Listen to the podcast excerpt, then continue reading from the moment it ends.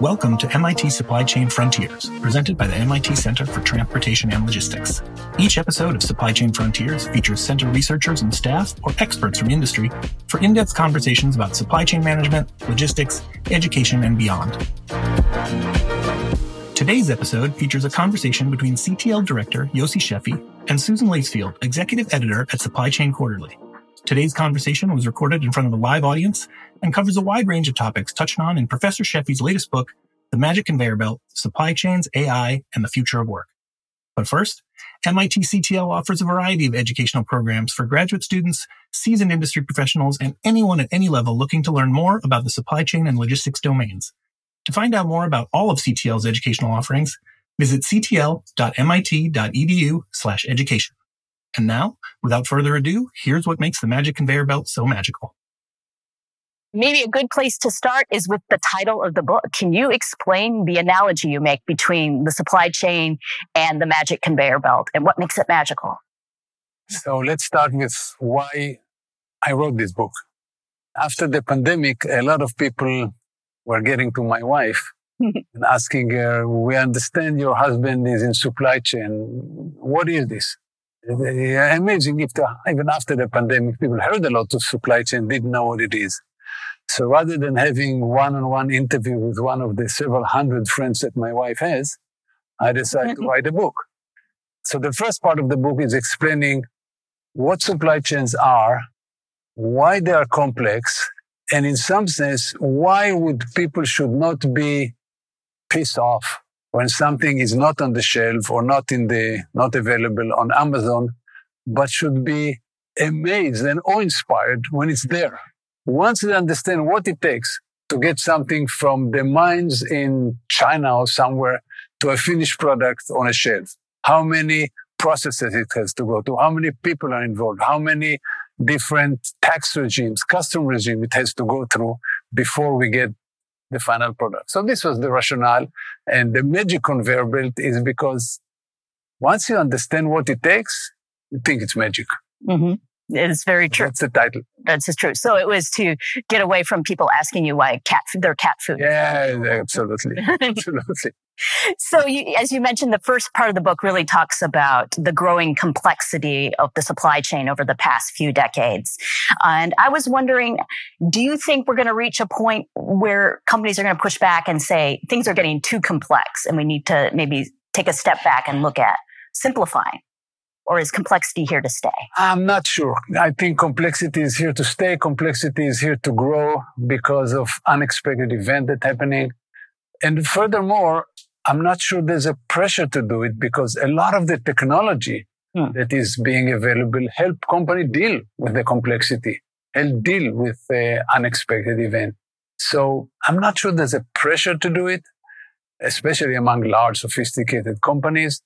So the answer is no. No. It is here to stay. Here to stay. You talked about one of the most mind-blowing facts about any product that we touch is the thousands of organizations that have been involved in creating it and that they have done that without any central control. And I was wondering if decentralization is, do you feel that's crucial to supply chain efficiency and operating in this complex world? Categorically, yes. Okay.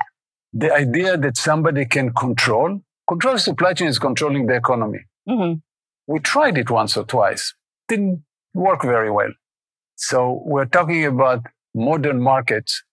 Supply chain is actually a whole set of buyer-seller, negotiation, transaction, operation.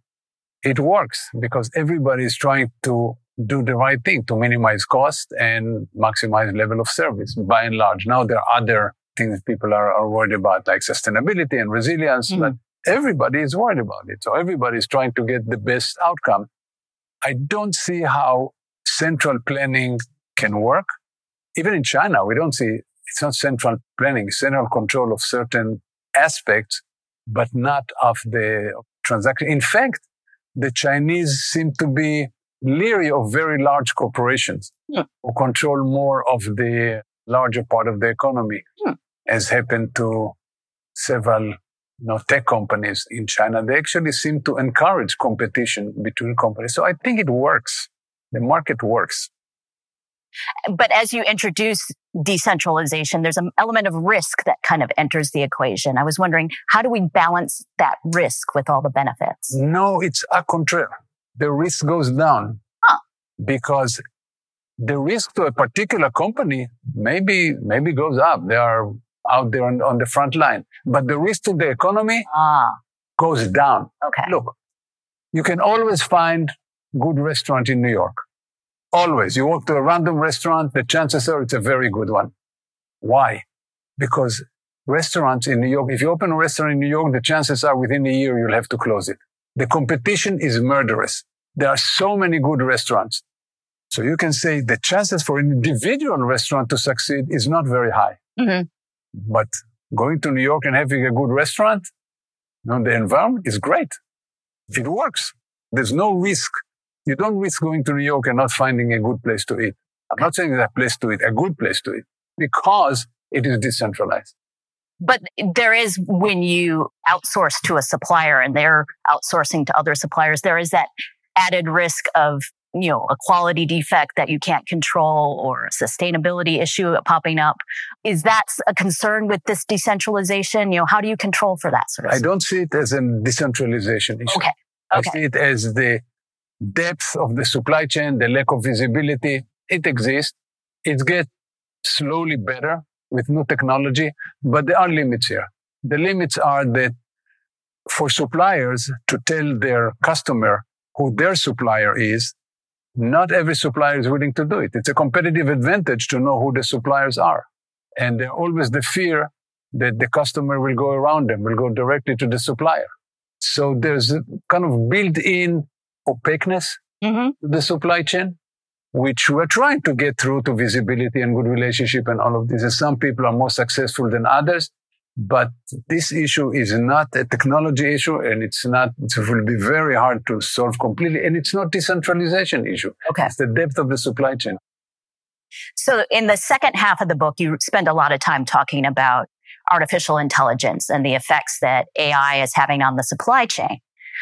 And I was wondering, when ChatGPT hit the scene in November, suddenly generative AI became a very hot topic. And I was wondering if you could talk about some of the applications for generative AI that you are seeing in the supply chain. First of all, let me just explain that we have been using AI for a long time. Mm-hmm. Using that all the restaurants, all the drive-through restaurants are using chatbot, but it's not like drive-through. Every time you call nowadays customer service function, you're talking to a chatbot to interpret the results and try to give you answer. And if sometimes it gets stuck or you get stuck and start screaming, agent, agent, agent, or something to this effect, a human comes around. Just like when you go to the drive-through and you start ordering, champagne and McDonald's doesn't have it, a human comes on board and say, well, I'm sorry, we don't yet serve champagne. An interesting application is in risk management and supply chain. Mm-hmm. Trying to look at suppliers and finding out how risky they are. Turns out that when you look at metrics like Dun and Bradstreet and financial metrics, they are backward-looking by about 2 quarters. You want to see what's going on now. We knew for a long time that one of the warning signs is having coverage about executives leaving, about failing some projects, failing some M&A project in particular, having bank covenants that are a little problematic. So now we have several companies are using large language models particularly to look at tens of thousands of suppliers at the same time and analyzing all of them, analyzing all the mention in the media of redundancy, of executive leaving, whatever, in order to generate an alert and have somebody visit there and finding out what's going on, if we need to start looking for another supplier or what. So this is something that could not have imagined before we had this technology. If you look at a company like, I'm working with Flex a lot, and they have 18,000 suppliers. That's just first-tier suppliers. Just finding out what's going on with them is an issue. Having a much better alert when something goes wrong is something that we were not able to do before this type of technology was able. We could check, 10 suppliers at a time. Mm-hmm. Checking tens of thousands was impossible. Now it's being done. So the AI is going to actually enable even more complexity in the supply chain in the future as we're...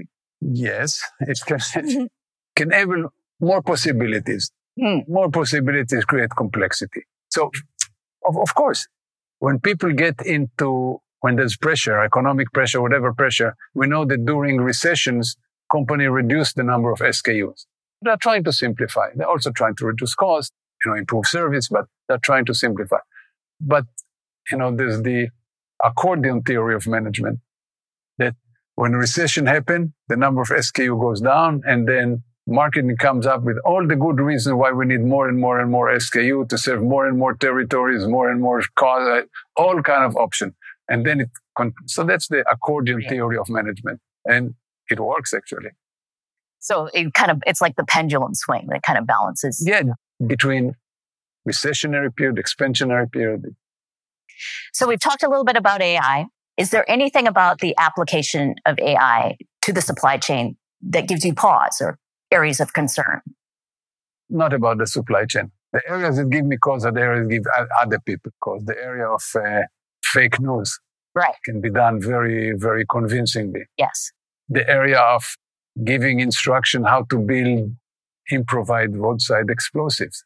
But while I'm saying this is a concern in the media, I'm not that concerned about it because, just give you an idea, unlike the early days of the internet when everybody thought this is the greatest thing since sliced bread, right? Because we can communicate with everybody, families can see each other, all the, distance is dead, to quote Tom Friedman. Nobody thought about identity theft and stealing customer data and terrorists communicating to each other on the net. Now it's different. With the generative AI, the companies, the media, the politicians are all aware of the dangers. Mm-hmm. So there's a lot of work is going on already. The companies themselves are putting guardrails on this. Okay. So if you get ChatGPT or any one of the others and ask how to prepare a Molotov cocktails, it's not going to answer. So this is not give you an answer. So they already started to put guardrails, and there'll be more of this. Are you seeing that also with use of analytics in companies where, you might have an algorithm? There's an example in the book about two competing bookstores, and they're both using their pricing algorithm on Amazon. And as a result, that drove up the price of the book very high. Are you seeing companies are already have those human interventions in place to make sure that the algorithms don't go out of control? Let me give you a more even general answer. Okay. One of the most important type of work in the future will be monitoring. Letting the automation in AI infused or otherwise, but having a human monitoring, that's a tough job. Yeah. It's a tough job because you have to monitor something you don't do every day. And actually, you lose expertise. Right. It's hard to keep sharp. And we have cases when, things did go awry. So it's important. How do we train people to do it? Yes. For example, today, modern aircraft can basically fly by itself gate to gate. Now, talking about autonomous vehicles, not too many people will go on aluminum cylinders that fly 35,000 feet over the ocean without a pilot. Right? So the pilots are in the aircraft, actually don't need to do anything. They can just sit there and nap. Mm-hmm. But what we do, we let them do the communication, basically. Okay. It's the number one job. So they always have to communicate and change frequency, so they keep alert. It's one way to do it. Because flying the airplane, it flies itself. So you really don't, once you put the crew, it flies, it changes routes, it goes automatically. But you give some jobs to the human, mm-hmm. they're not going to fall asleep. That's part of the challenge of the future. There are several models how people and machine can work together. One such model is what we talk about, the chatbot. The chatbot has a monitor because you talk to McDonald's, whatever, in the drive-thru, you actually talk to a chatbot in most places. And they respond. And then when they don't understand something, a human comes on. Mm-hmm. And you talk to you. So there's a monitoring of what's going on And the minute that the chatbot doesn't understand what's going on or gives the wrong answer, or whatever, a human comes. So that's actually a monitoring function that we don't even think about, but happens every day with most customer service function. You know, it used to be that press 1 for this, press 2 for this, press 3 for this. That's rare now. Now you just talk to the computer and it turns it into text that appear on somebody's screen, and then they report and try to find an answer. That's AI. Do you have any good examples of companies that are doing good thinking around what should be given to humans to do in the supply chain and what should be outsourced to AI? To me, that's the question of the future. Yeah.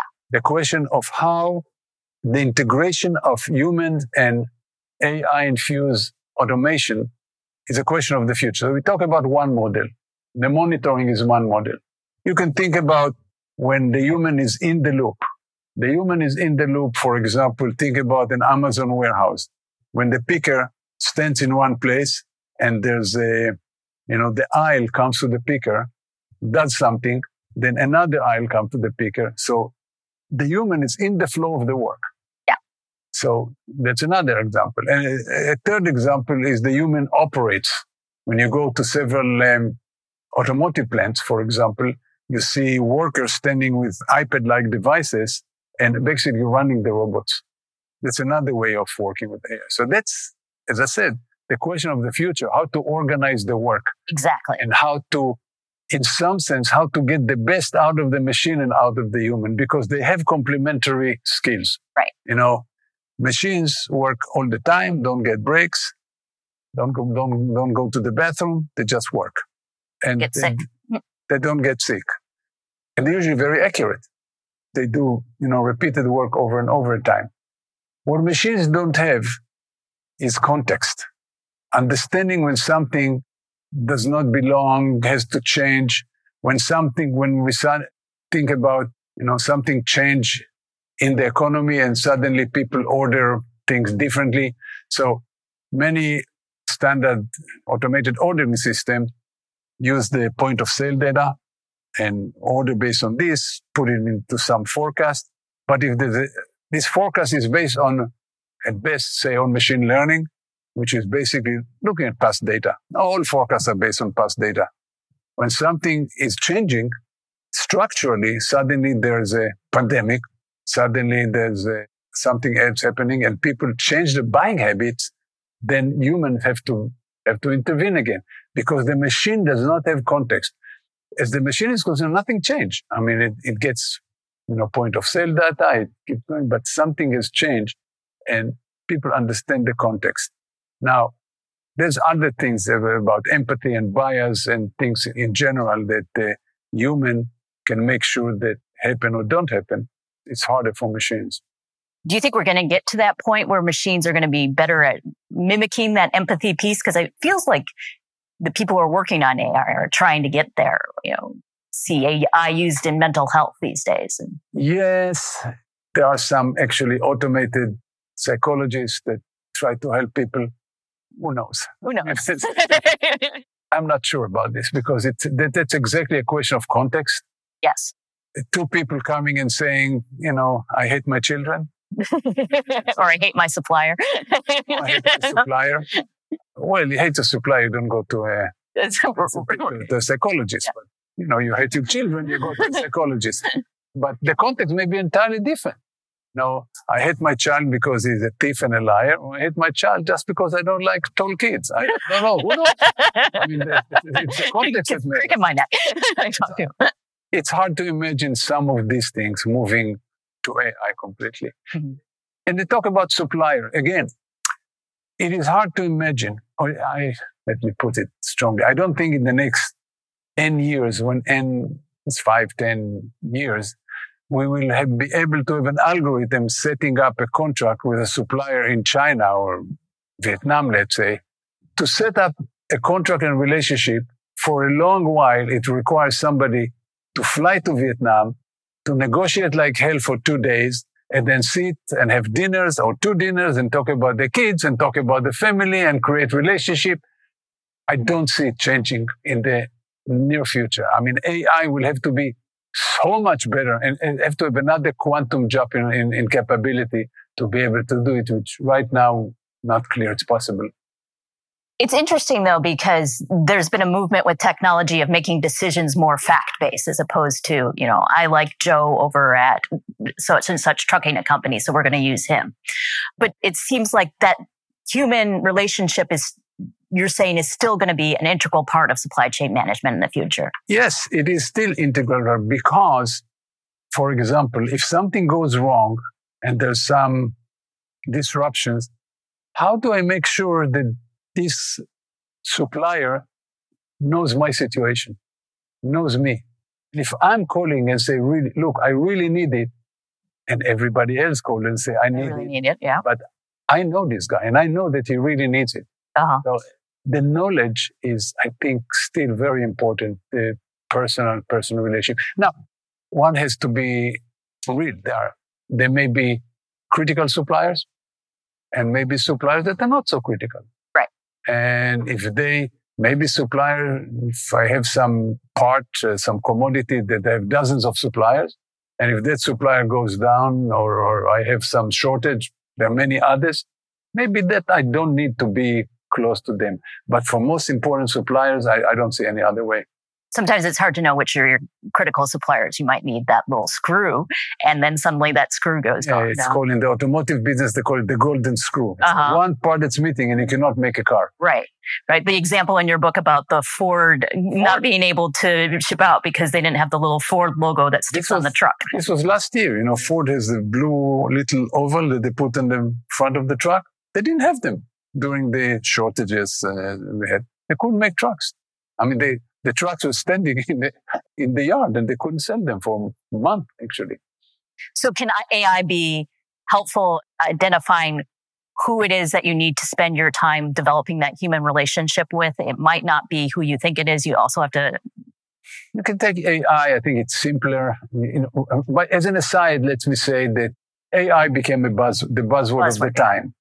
We used to think about blockchain or RFID you know, people who are doing blockchain projects, they're actually just fixing up their systems to get funding from management. They call it, that's a blockchain project. Now they call it, that's an AI project for doing some optimization. So that's the learning to go away. When you go back to your company, make sure your project is AI. Use AI. Okay, what exactly are you using? And it is appropriate. Can that tell you how many companies out there that the tail is wagging the dog? Yeah. I used to go to boards and people would ask the CEO, what's your China strategy? Or what's your blockchain strategy? Now they ask, what's your AI strategy? And I always said, stop it. What's your problem? Start with the problem. Right. Maybe the solution is AI. Maybe it's just hiring another person. I mean, you don't start with the solution, but it's amazing how many people still do it. Mm-hmm. Because I don't know, in part because Wall Street pays premium for having an AI strategy or something of this effect. It's not clear to me. It makes no sense. Is figuring out the problem an AI issue or a essentially human issue? Is that something that's going to... AI issue, you know, operational research issue, statistics issue, you know, people issue, process issue. Can be anything. Yeah. So that's why I don't like having an AI strategy or a blockchain strategy or whatever is the current Fed. Right. I should say AI is not Fed. It's been growing for many, many years. And we got to the point that it could make substantial changes in how people work. Mm-hmm. And the relationship between people and machine. Right. Just like a year earlier, I think the buzzword was all robotics. So it's kind of, or cobots. And so it's the same sort of thing. Robotics are also now fused by AI. Right. I mean, so... Right. It's not the actual hardware of the robot. It's the software. Of course. Yeah.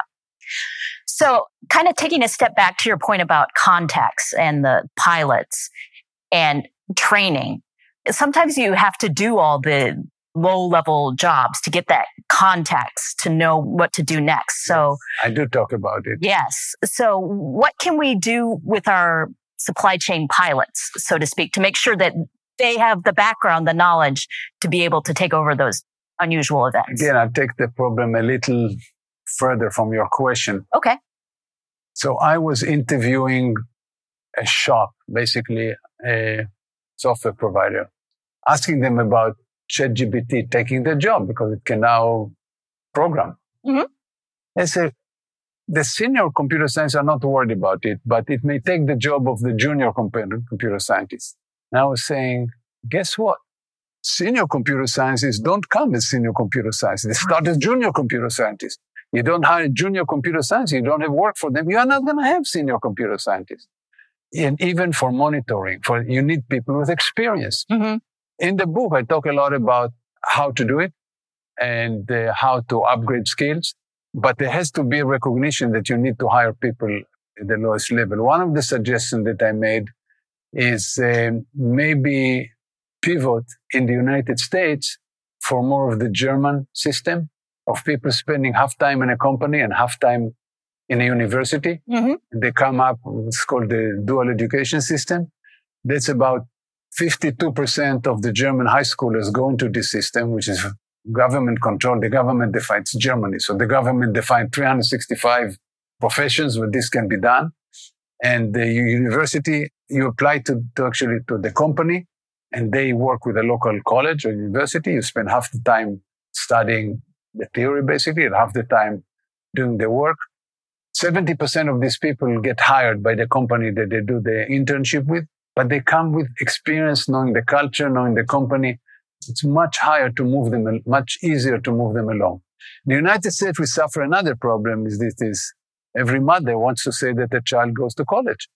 My child goes to so-and-so college. Your child just goes to trade school. I always say that people should meet my plumber. Yeah. My plumber drives a Bentley. We don't have enough plumbers. And they can set the price. And they do set it high. So we send... There are too many people who go to college in the United States. And unfortunately, in many cases, it comes up with after college debt for a long, long period, rather than go to trade schools and community colleges or combination. Actually, there's a university here that does it, Northeastern, yes. The combination of work, and it's not as organized as in Germany, but it's the same idea. You work one semester, you study one semester, and you flip between them. It's interesting. I feel like Northeastern is becoming a school that more and more people want to go to nowadays. I know. So that comes back to your main job of training students. How have what you feel are the necessary skills for a supply chain manager changed recently? If I go over the history, this program here started a very analytical program. And then we realized that our graduates or very analytically savvy, end up working for Harvard MBAs who are half as smart and get paid twice as much. We said, this is not working. Furthermore, companies came to us and say, your graduates don't go up the ladder in the company because they need the soft skills. Yeah. They need to be able to communicate. They need to be able to sell. They need to be able to explain a position. They need to be able to work in a team. So the programs changed. Mm-hmm. Started doing a lot more of this. I think that as AI and automation is getting more and more into the workplace, it's the soft skills that will become even more important. How do you work in team? How do you make sure that your people can work with the AI? You know, the promise of AI is that it will do the job that nobody wants to do, and people will do the more interesting and fulfilling job. How do you make sure that this actually happens? Yeah.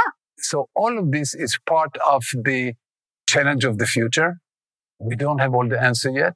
We don't even have some of the answer yet, but we're thinking about it. So people will need to understand. We're not training computer scientists, but people need to understand the capabilities and where it can go wrong. Mm-hmm. So people need to be sophisticated users. It's like my colleague Chris Kaplis always talks about driving. There are mechanics who actually can fix the car and know what's inside, and there are drivers. You don't have to know what's going on. You can just operate it. Right. We like to train drivers, people who understand what the system can or cannot do, but they don't need to be builders of AI or generative AI system. But they need to know the promise, the limitation, and how to best use them. Yes. People always ask me in classes if we allow people to use ChatGPT. That's a big debate in universities. Some universities absolutely disallow it. It's ridiculous. You know, when I was your age and actually younger, they used to teach me how to take square root by hand. None of you studied it because they are calculators. Mm-hmm. None of you are studying how to do a financial statement by hand because there's now Excel and spreadsheets. So the question is, why do you need to do to replicate what ChatGPT can do by hand? What you need to do is when it goes awry, you need to test it. You need to make sure that the results are not what they call hallucinations. Because ChatGPT tends to hallucinate and invent stuff, invent sometimes references that don't exist. So you need to be sure of this because you can submit to me a paper written by ChatGPT as long as you realize that if something is wrong, OpenAI is not getting an F, you're getting an F. Yeah. Just so we understand each other. So in short, the responsibility is still on the user, but not using a tool that's available for me, it's a losing proposition. It's very hard to work.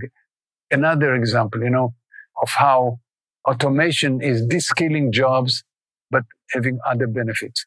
So if you go to London and you go to a black cab, to drive a black cab in London, you have to study for 3 or 4 years and pass an exam, which is considered the toughest exam in the world, because you need to know every point of interest in London and how to go from everywhere to everywhere.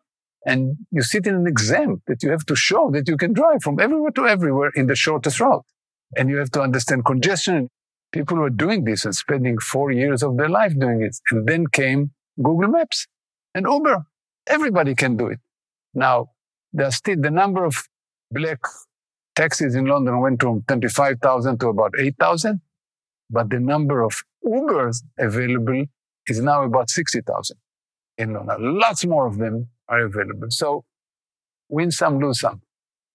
Another thing you talk about in the book is how technology has had an impact on enabling supply chain strategy. Like, we wouldn't have been able to do all the outsourcing and offshoring if we didn't have advanced communication technology. Do you see some radical changes on how companies will be structuring their supply chain or organizing it because of the AI or other emerging tech like robotics? It's already happening in the sense that the number one use of robotics is in warehouse automation. I mean, warehouses are putting robots like there's no tomorrow. Autonomous vehicles. Autonomous vehicle is a robot. So there's a lot of work on autonomous trucking. Yeah. Let me just say, however, that I talk to a lot of people, a lot of interviewing. People are worried about the jobs. It's the number one, fear, jobs. And again, people should chill at least for the short term, because it doesn't happen fast. Give you one example. In 1892, AT&T invented the automatic telephone exchange. Until then, there were, women putting plugs. Where's Mrs. Smith today? She went to the supermarket. I'll connect you later. Very personal service. That's what my grandma did. Yeah, okay. By 1950, there were still 350,000 operators like this in the United States. Only by the 1980s, it started to go really close to zero. 9 decades from the invention until it really, all the jobs went, or most of the jobs went away. So it takes time, and it takes time because there are many hurdles. You see already hurdles. You see what are the writers and actors worried about? They're worried about using AI. Yeah. And they are, stopping the industry, putting the industry down. And the industry will have to come to some kind of agreement. My guess will be part of the agreement will be somehow slowing down or putting guardrails on the use of AI. Kind of like dock workers with... I was about to say, dock workers also fight automation. Yeah.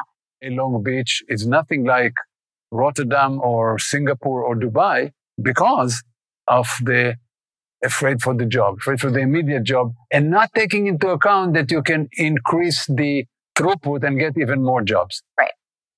In general, that's the most difficult thing in this area, when people worry about jobs, and I understand it, is anxiety, because the people are going to lose their job. You see it in the supermarket when you can check out yourself. People are going to lose their jobs. So these are people that you know. What you don't know is all the new industry and the new jobs will come. So one quick example of this that is old example. So Ford came up with the assembly line system, charge manufacturing, of course. But it used to be the specialty team used to build one car at a time and Ford had several thousand workers. During the height of the Model T, using the assembly line, Ford had about 150,000 workers. But this is not the big impact. The big impact was that automobiles became less expensive, highway developed, hotels, motels, restaurants, the whole hospitality industry created millions of jobs. This was not what Henry Ford had in mind. But it was a side effect of what happened.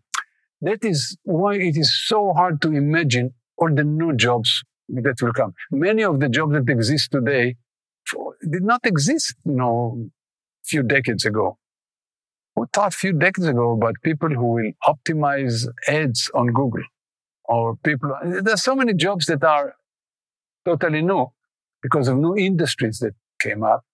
So it's hard to predict what will be all the new jobs. The one thing about supply chain, coming back, because that's what you ask about, is it still involves physical movement. Yeah. Product have to move. So there are some things that will be still grounded for a long time until we start having 3D printing at scale. Mm-hmm. This can change supply chain. But it will be a long time because 3D printing is still very slow technology, cannot replace mass production, not even close to replace mass production. So I don't see fundamental changes. The changes that may come will come because of geopolitical consideration, resilience consideration, sustainability consideration. But to get this done, we'll need to have some more system thinking, which is in very short supply. Among the political class, the media class, people are talking about, give you an example. Rare earth minerals are used in every sophisticated product now. China controlled 80-90% of the world supply. Aluminum, China controlled most of the world supply, and most of the smelters are in China. You know which country has more rare earth mineral in the ground than China? The United States. But we don't want to mine it because it's environmentally problematic. Even though one should say, if it will done in the United States, it will be probably done in a lot more responsible way than it's done in China. But still. So we have to decide. We have to stop saying and we just go green. Right. We go security. We go standard of living. We have to think more holistically. And this is system thinking that, as I say, in short supply, because there are pressure groups, whether the green parties in Europe or environmental lobbies in the United States. There are the security hawks that want everything to be from here. But again, from supply chain point of view, moving the assembly or the last stage of manufacturing to the United States is meaningless, or to Europe is meaningless, because there's a whole supply chain that was built after investment of billions of dollars and decades that they're still in China. Very hard to get out of this. It will take billions of dollars and decades to get out of there. So we need to stop talking about totally separating the Chinese and the Western economies and starting to work better together. It's just not realistic. So no two-pronged or... Two-pronged supply chain. Yeah. It's a nice thought. It's just not realistic, I think. Because people don't realize how much is there already. Yeah. That is very hard to move. And by the way, even if you move some manufacturing, how much of the resources are coming, are mined, not in the West. Right. So you still need that. And as long as you depend on something, you're not really independent. Thank you, Yossi. This has been a great conversation. I've enjoyed it. Thank you. Thanks for listening to this episode of MIT Supply Chain Frontiers, presented by the MIT Center for Transportation and Logistics. To check out other episodes, visit ctl.mit.edu/podcasts. And for more on the center's research, outreach, and education initiatives, make sure to visit us at ctl.mit.edu. Until next time.